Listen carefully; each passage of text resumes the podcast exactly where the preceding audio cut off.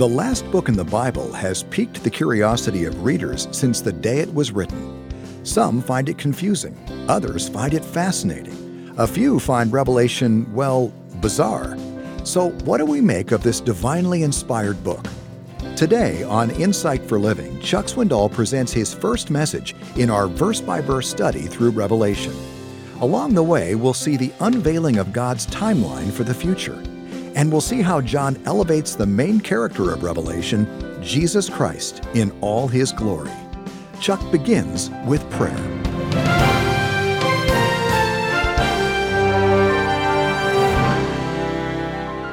We are very grateful, Father.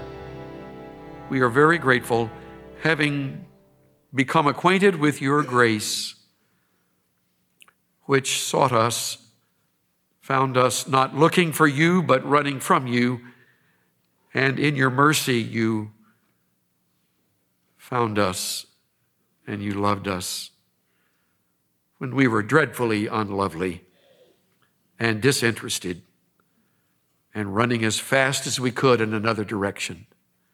Without any good in us, but great grace in yourself, you stooped to show us Christ and to reveal his beauty and sacrificial life and death, all on our behalf. Thank you, Father, for finding us and caring about us and relieving us through the forgiveness of our sins. Thank you for your word in our language, bound conveniently in a book for us to read. May these pieces of black print on white pages come alive, especially from this final revelation you have set forth for us to understand. Assist us, our Father, as we journey through these 22 chapters. Be our guide as you are our God. Be glorified as your Son has been lifted up above all. And be pleased with what we learn, and more importantly, with how we live what we discover. May the blessing of those who read and hear and heed the words of this prophecy rest upon us, your people, for we take this very seriously. Thank you for those who watch over us and provide for our peace. Thank you for those in lonely and difficult places today. Thank you for those who serve you as ministers of Christ in capacities that we could hardly imagine, in difficult places we have never been, who sacrificially pour out their lives on behalf of others for your cause. And now, our Father, as we enjoy the privilege of giving of all things, giving to you who has no need, that the work of ministry might continue unhindered, find us faithful and generous and joyful. And may the kind of peace that the Lord Jesus promised be ours now that we have the peace with God through our Lord Jesus Christ, in whose name we give and in whose name we pray. And everyone said, Amen.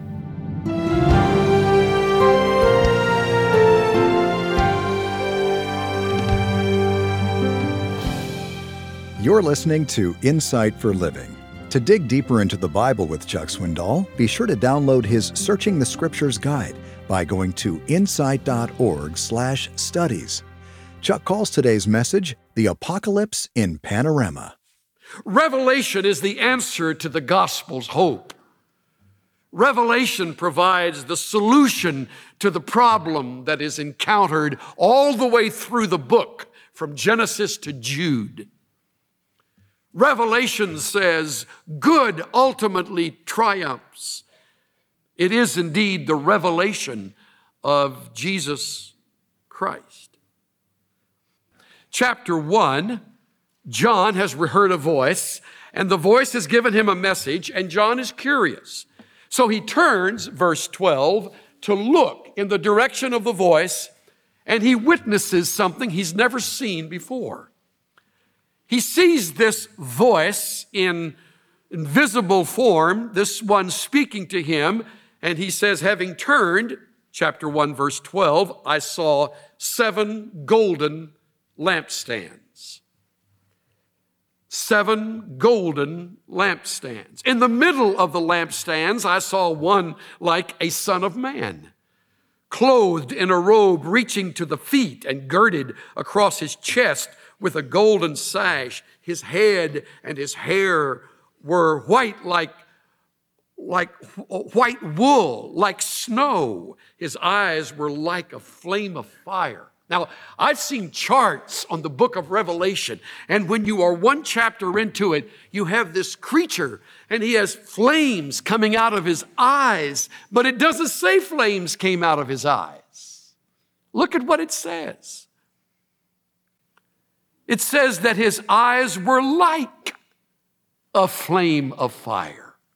It goes on to describe him with another analogy.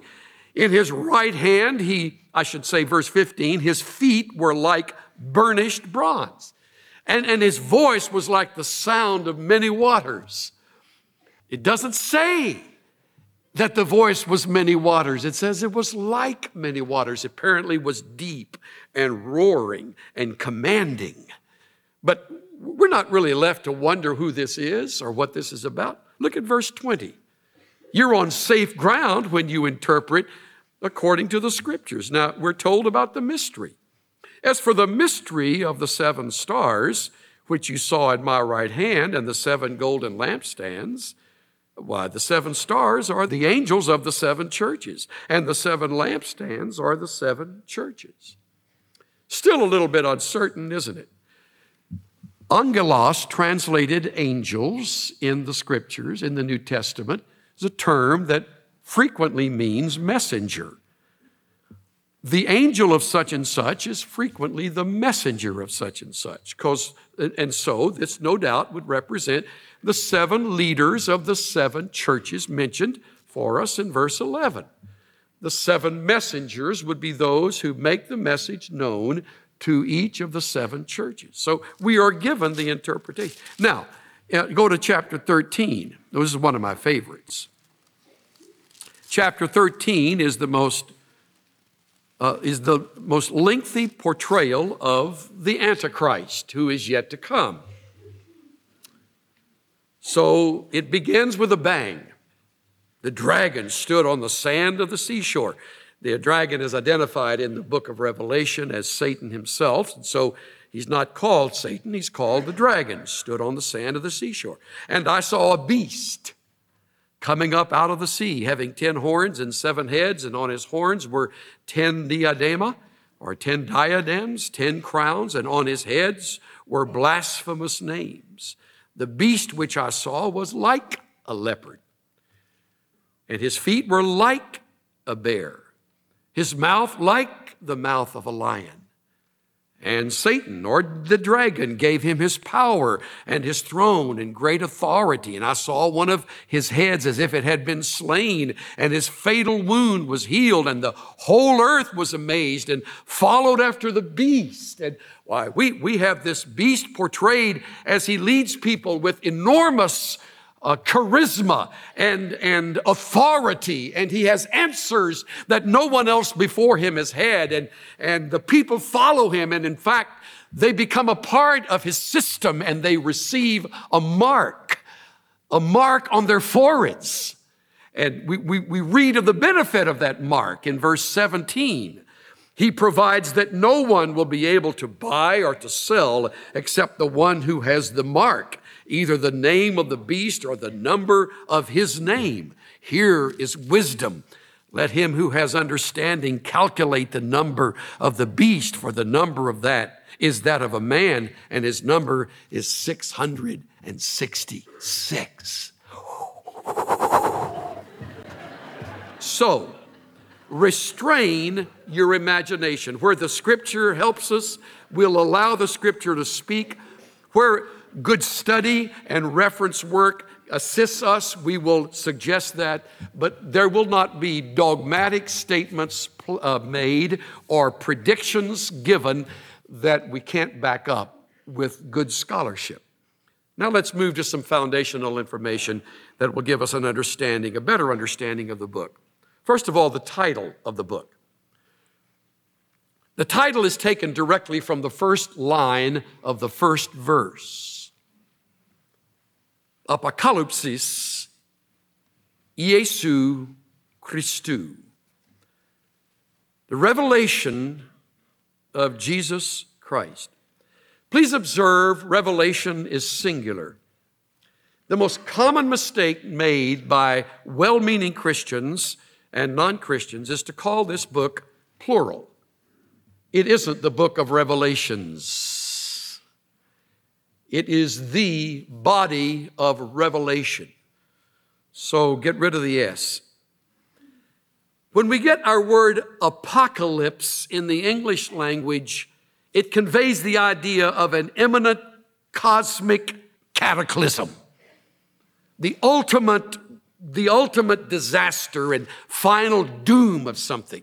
But that's, that's not the meaning in its original Greek. Apocalypsis means unveiling, disclosing. Something that has been hidden or not known is now made visible. It's used uh, over 15 times in the New Testament. Invariably, it conveys that meaning. This is an unveiling, a disclosing of the Lord Jesus and his plan for the future. The book discloses what will occur. Now, I want you to remember that. I want you to remember the title. The book is not titled The Confusing of Events, The Hiding of Important Information. God's desire is that we understand the future as best we can. Remember the words and put it in the margin of your notes. 1 Thessalonians 4 13. Paul says, I would not want any of you to be uninformed concerning those who are asleep. By that he means those who have died. And then he goes on to describe the future of those who have passed from this earth. But the point is, I don't want you to be ignorant. There is nothing spiritual about ignorance if knowledge is available.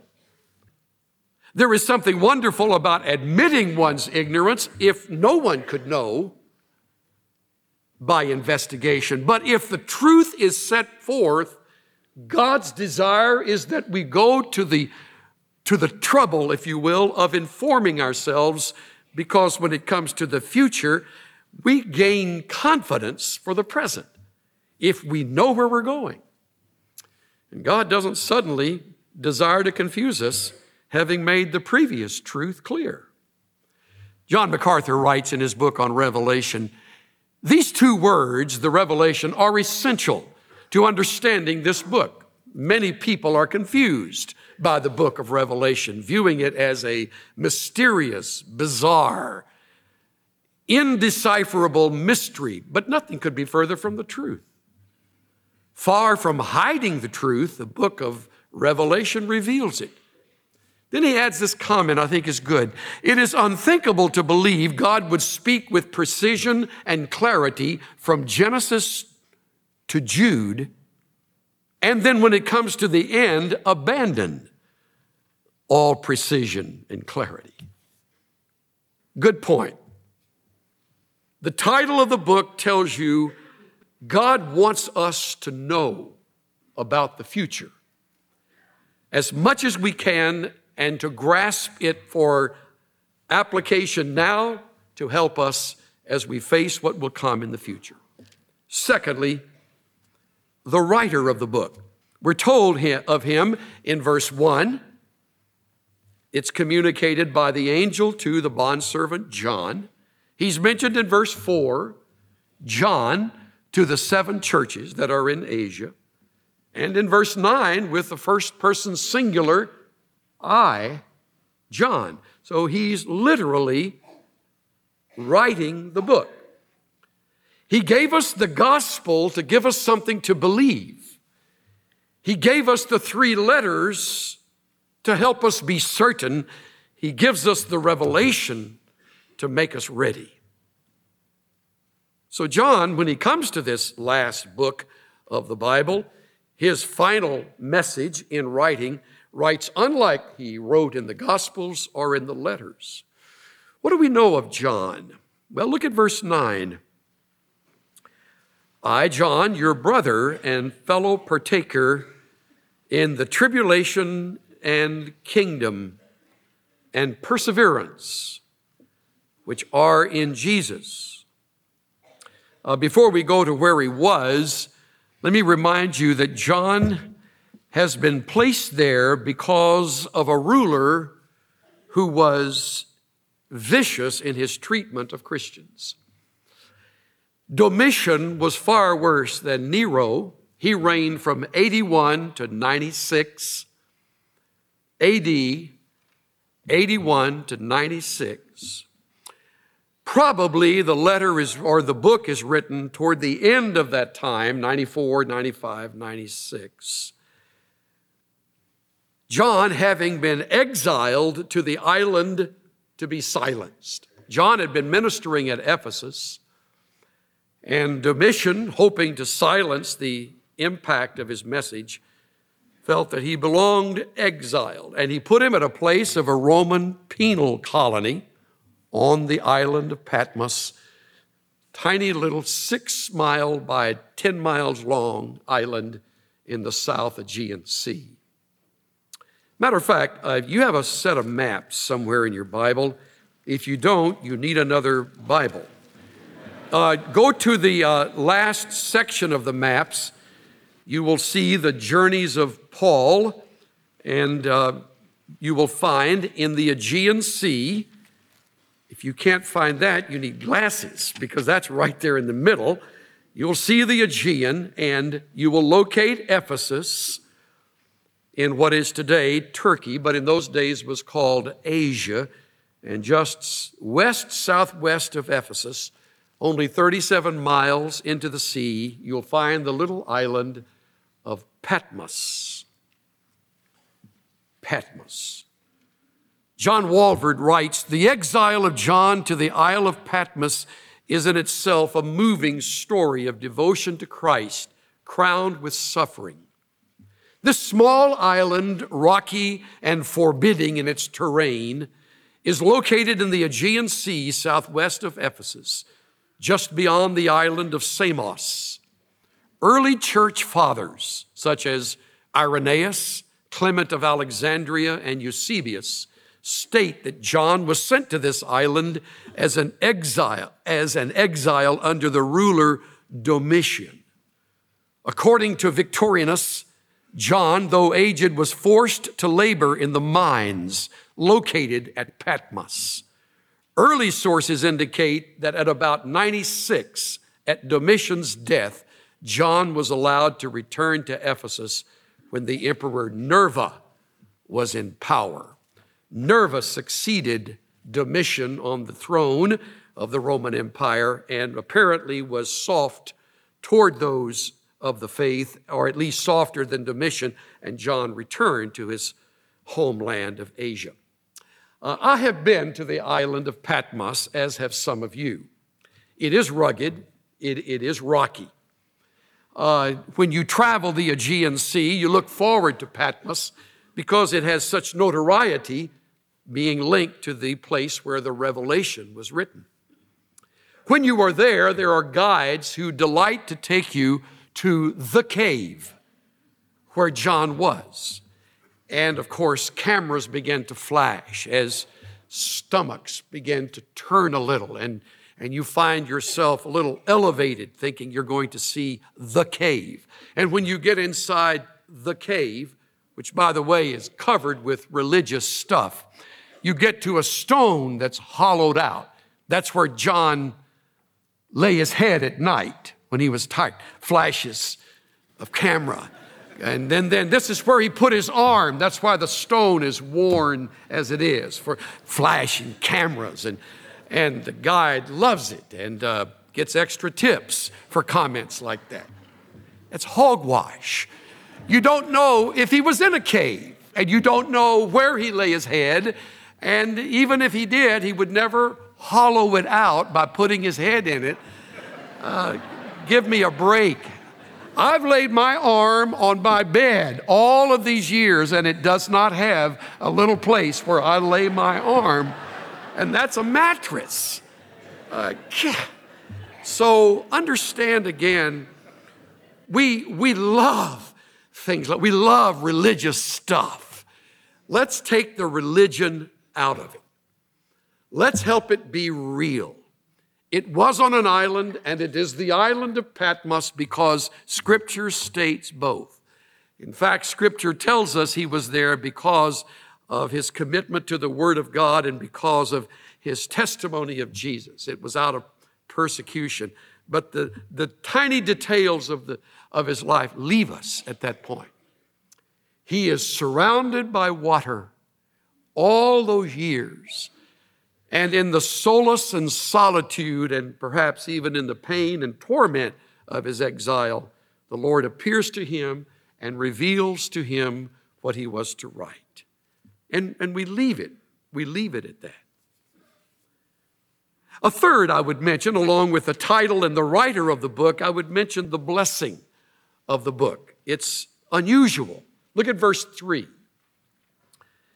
It's like a beatitude. When you get into the Matthew gospel, you quickly come across the, the beatitudes. Blessed is he, or blessed are they. Here's a blessed is he who reads and those who hear the words of the prophecy and heed the things which are written in it, for the time is near. You'll find a similar statement at the very end of the book in 22 7. Behold, I am coming quickly. Blessed is he who heeds the words of the prophecy of this book. So they're like bookends. There are blessing bookends on this revelation that has been preserved for us. You will be blessed by hearing and reading and heeding. You will be blessed in heeding the truth of it. So this is a book that is not simply to satisfy idle curiosity.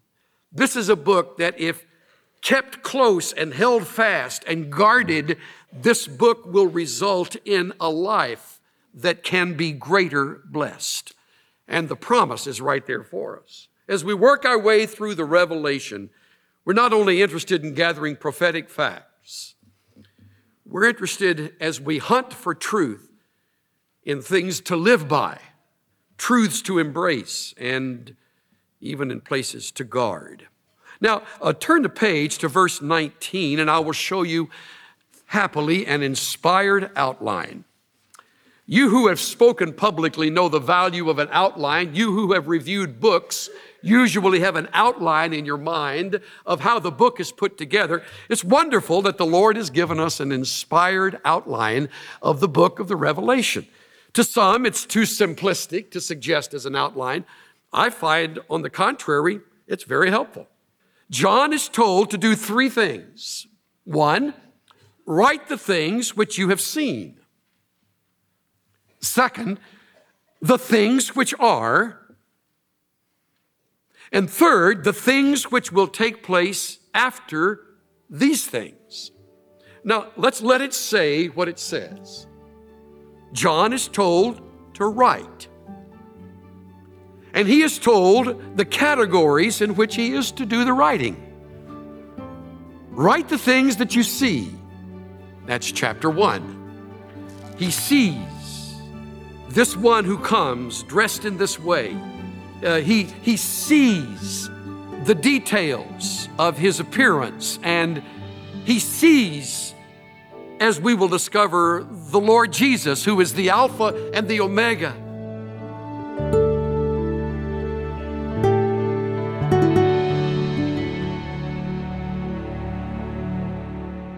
Chuck Swindoll is just getting started in this enlightening study in the book of Revelation. He titled this portion of our study, Unveiling the End, Act 1.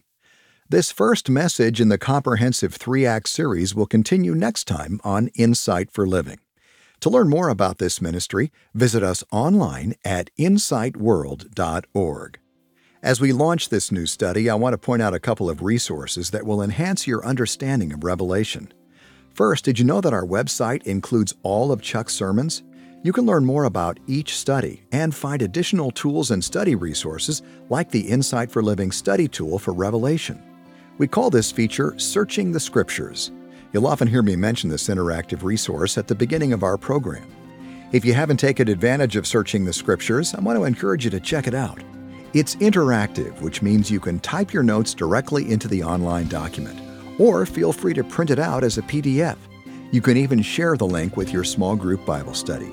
Here's the place to find Chuck's study notes called Searching the Scriptures. Just go to insightworld.org/studies. Look for the series on Revelation called Unveiling the End, Act 1. There's no cost for using these resources, but as you're willing to partner with us, we deeply appreciate your voluntary donations. Every dollar given to Insight for Living is deployed for this singular purpose to make disciples of Jesus Christ around the world just as He commanded. To give today, call us. If you're listening in the U.S., call 800 772 8888. Or you can give online at insight.org/slash